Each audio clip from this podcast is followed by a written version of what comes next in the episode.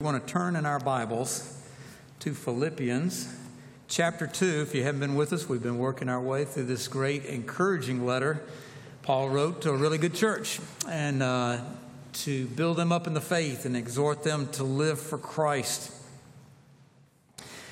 Wednesday night, we looked at four verses in chapter 1 that I said would set up what we look at this morning. So, those of you that don't come on Wednesday nights, you're behind. so I want to take just a minute to read, just with little minimum comment, those verses to set the stage for verse 5. Paul enters uh, into chapter 2 saying, Therefore, if there is any encouragement in Christ, if there is any consolation of love, if there is any fellowship of the Spirit, if any affection and compassion, and of course we know that all those things are real and do exist. He says, Make my joy complete by being of the same mind, maintaining the same love, united in spirit, intent on one purpose, doing nothing from selfishness or empty conceit, but with humility of mind regard one another as more important than yourselves. Do not merely look out for your own personal interests, but also those the interest of others.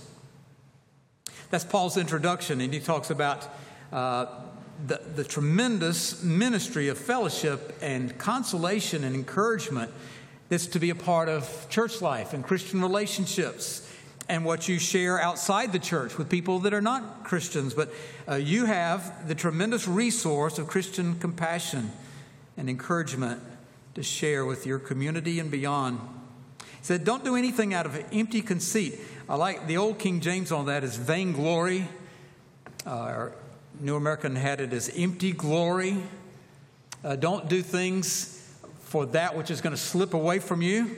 That doesn't mean you can't do fun things that are not terribly earth shaking or eternally significant, but don't build your life around those things. Watch the Olympics uh, last night. What Friday night was really good watching Korea and seeing all the shots from Korea and all the setting, the geography and the, the people and the culture and and a lot of what they showed was a lot of fun to see. But last night it was into the competition and some strange events, and they were curling. Uh, anybody else stay up all night watching curling? So, I didn't stay up too late with curling, but it's shuffleboard without sticks on ice, and you, you know what I'm talking. They slide these stones down to these circles, and you can't. Once you release it, you can't touch it. You just sort of scrape with a broom in front of it or beside it to get it to, to move until it gets into just right the right place and bumps the, the opponents out of the way and your stone is now in the center of the target and it's a pretty amazing sport the american couple playing competing i thought you know these people have devoted a bazillion hours to sliding that stone down that little slice of ice there. Um, and that's good. I'm glad they did it, and they're representing our country well, and it's a lot of fun, and I'm sure there's a lot more to their life than that. But uh, we can invest our lives in things that are vainglory, or we can invest our lives in what we want, and it's all about us. Paul really doesn't like that. If ever anybody, after Acts chapter 9, after his conversion, if every, ever anybody lived a selfless life other than Jesus, it was the Apostle Paul who poured his life into the cities and the cultures, and the nations, the Gentiles, our forefathers, that we might have Christ. And so Paul's exhorting the church to be selfless now, he's going to pull in, and Paul, uh, sometimes he'll write for chapters on theology and then chapters on practical application. Philippians, he just sort of weaves in and out of it, I think, as he's going along. And he gives us that great charge and encourages us. And then he gives us the ultimate, the ultimate example of what he's talking about. So, chapter 5, or uh, chapter 2, verse 5 through 11 is a little theological section on Christology, which is the wing of theology that has to do with the study of the person and the ministry of Jesus Christ. So, Paul, looking to Jesus, having talked about that subject, he says, Have this attitude in yourselves. which was also in Christ Jesus. What would Jesus do? We do need to think like Christ, uh, have his not only his knowledge, but his attitude about people, about circumstances, about the world.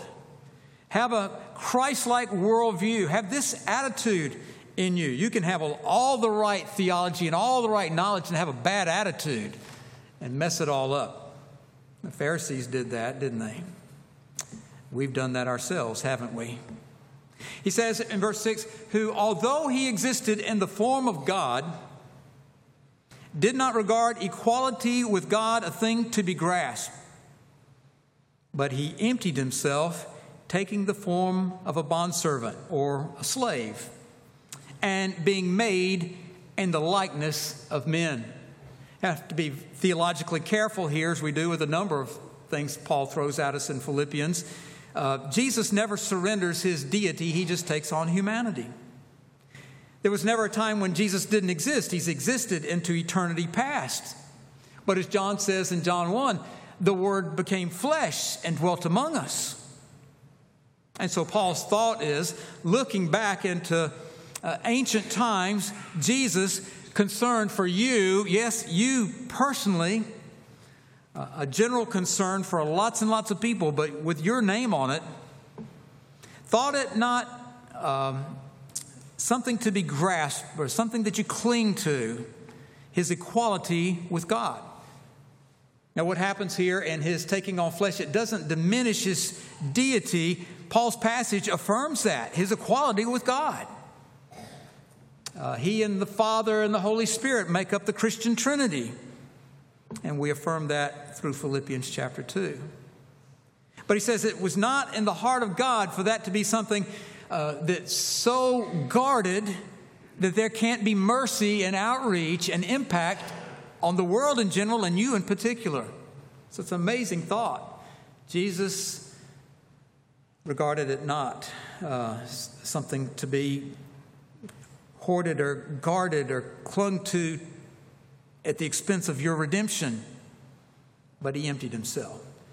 And as he walked, and we, we just celebrated Christmas and Bethlehem, and we know the humble manger scene and all the story of the coming of Christ. But as Jesus comes into that, it's the adding, added layer of human servanthood on top of the deity of Christ, not competing with it. It's not some transition. He just takes on that additional role said, being made in the likeness of men. Interesting how the Bible teaches us, and I've, I've referred to this a number of times, the way people think, uh, the way the typical unschooled or unbiblically informed uh, non Christian mind thinks. It tends to devalue God uh, to take away some of his holiness, some of his greatness, some of his attributes, and bring him down to get him closer to us.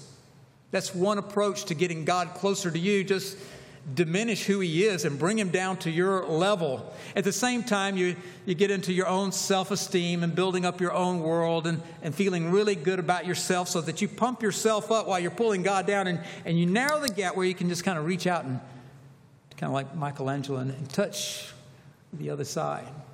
And you say, it's really not that different. I mean, he's, he's, he's ahead of us, he's better than us, but, you know, we're really pretty strong here. And, you know, he's, well, you know how it works, you know how people think. And Paul says, no, no, no.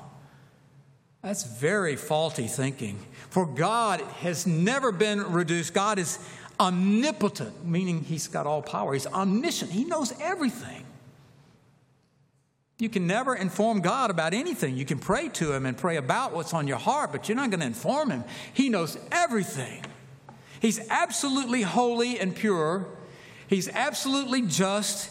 He's complete in His love. He's consistently good. These are the attributes of God, and they are incredible. That's how you study God. You study His attributes. And God is all of the above and, and not in some second rate way. There's no B pluses with the attributes of God.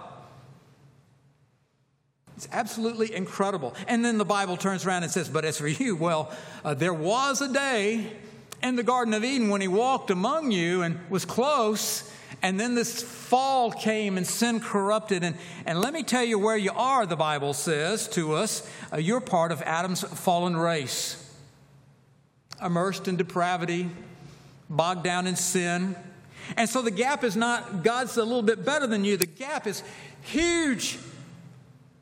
The gap is so great that it's not anything that can be bridged but for the grace of God. And that's Paul's uh, pleading point. Now, all of this is an illustration to guide us in those first four verses in our own attitude, and our own actions. And he says, Let me tell you how, God, how great Christ is.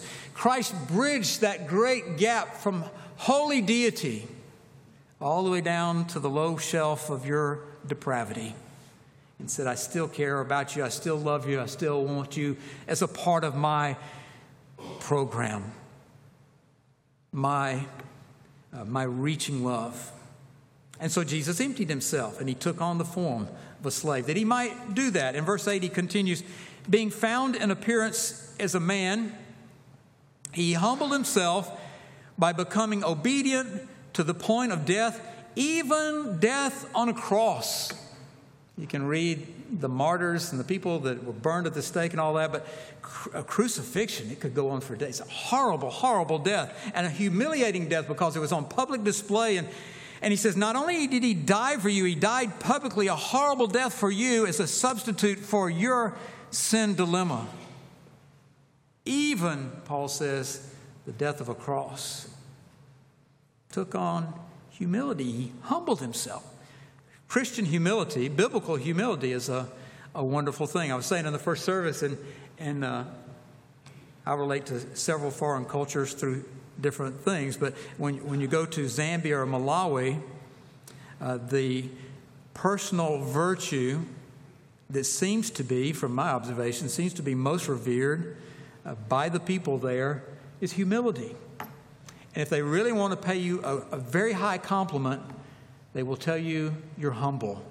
And they don't mean that in some that's the, that's the highest compliment usually that they can bring to you. They're usually so shocked that somebody can come from a first world country like ours to a third world country like theirs and eat their food and sit around in their humble homes. It's amazing to them. But that's a jump from here to here. For Christ to come to us, that's a much, much, much greater reach. It's astounding that one so great from eternity past, we cannot comprehend his person, came into our world, to some of the darkest corners of our world, and lived a perfect life, and died a perfect death, and rose victoriously. It's astounding. People were shocked in Jesus' day by his reaching love. The worst thing you could say about a man in the New Testament age was he was a tax gatherer. You might say something else about a woman, but a, a man, the worst slam you, he's a tax gatherer. Either literally so, or he's like those tax collectors.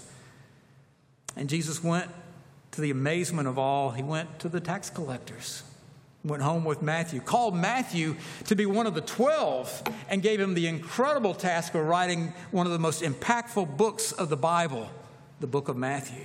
It's a tax collectors. Zacchaeus was amazed that Jesus wanted to go home to his house. Are you serious? You want to come home with me and my kind of people? Bridging that great, great gulf.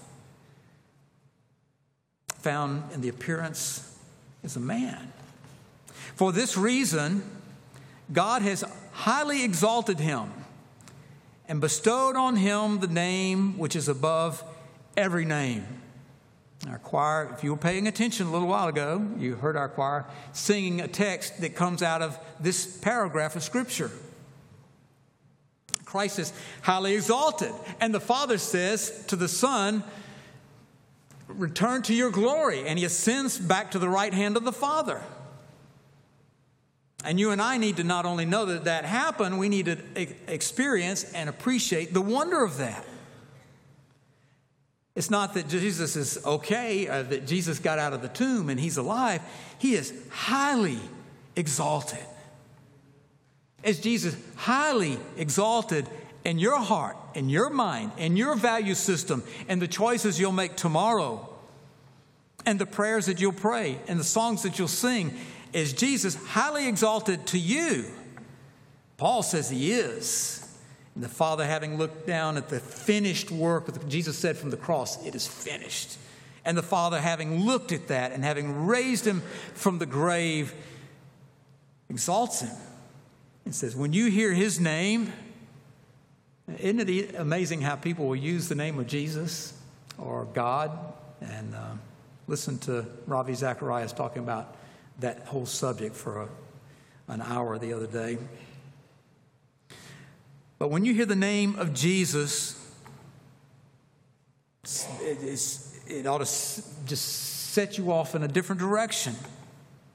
It's a different name. Now, there are people that have had that name.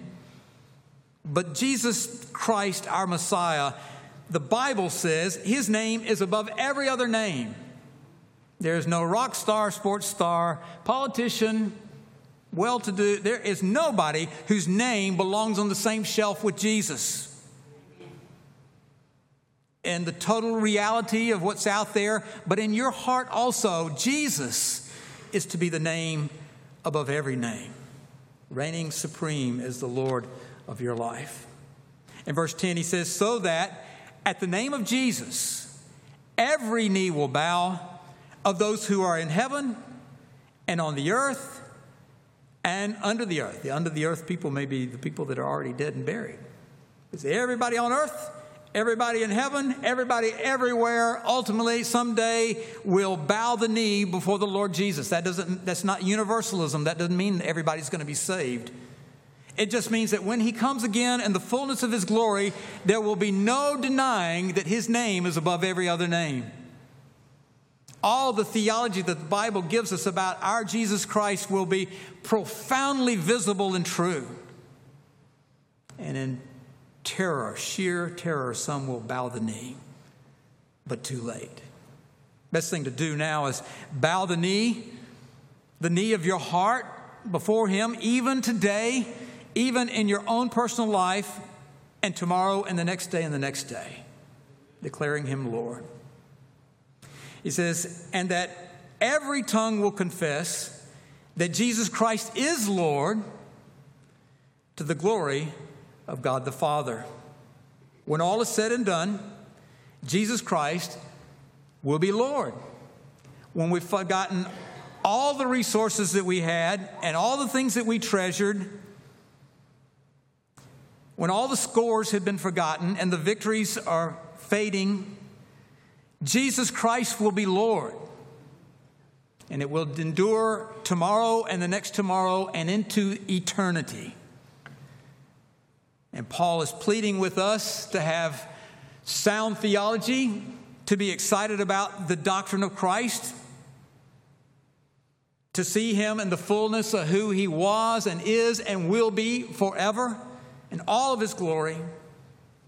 And then he says, Oh, and by the way, be like him. Now, you'll never be deity. You'll never have a name above every name and all that. You just identify with him. But in some of your personality and your, your own personal attributes and your character qualities, you can be like him. So Paul says, Make my joy complete by being humble Make my joy complete by you putting Jesus Christ number one in your life. And when you're through doing that, uh, you serve other people before you serve yourself. Jesus was the perfect example of that. The upper room discourse of John 13 to 17, I think, is the greatest portion of the scripture, unless you talk about the cross and the resurrection. But Jesus starts that whole scene in the upper room washing feet. And even his friends who have seen the miracles and all, they're just amazed at his humility and his servanthood. And then Jesus asked this piercing question after he had finished washing their feet and he put on his outer robe again. He said, Do you know what I've done to you? You know, I have set a new standard. You too must be servants to the nations, to the world.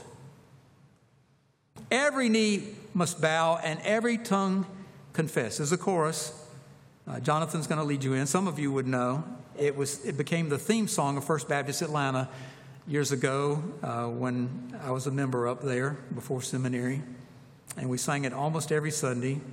But it came out of these verses.